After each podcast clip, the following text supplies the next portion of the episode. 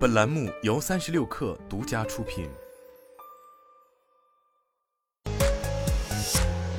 网络新商业领域全天最热消息，欢迎收听快讯不联播，我是金盛。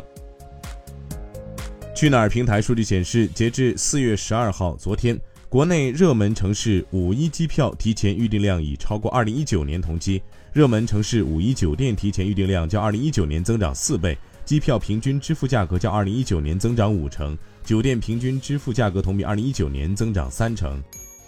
三十六氪获悉，阿里国际站发布美妆出海趋势数据显示，免洗美妆产品很受欢迎。过去一年，免洗美妆产品的海外需求量同比增长百分之一百九十。调查发现，欧洲市场有百分之六十的十八至三十四岁的女性会定期使用抗衰老产品。过去一年，在阿里国际站上采购了抗衰老精华液的买家数同比激增了百分之二百九十一。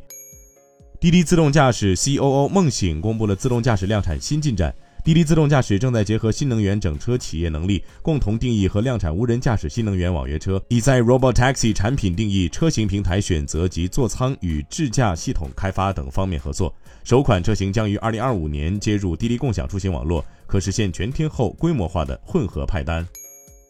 近期有消息称，字节电商正进行一轮人员换血，比例或达百分之二十。抖音电商和国际电商均涉及。对此，抖音电商相关负责人表示，消息不实。Twitter CEO 马斯克今天发推称，该平台正在启动创作者订阅。他写道。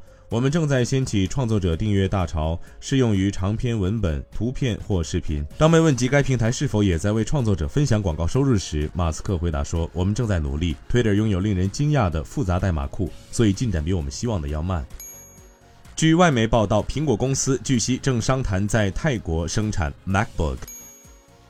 苹果公司上一财年在印度组装了超过七十亿美元的 iPhone。通过富士康、和硕等合作伙伴的扩产，苹果目前在印度生产了近百分之七的 iPhone，而二零二一年印度的 iPhone 产量估计占全球的百分之一。以上就是今天的全部内容，咱们明天见。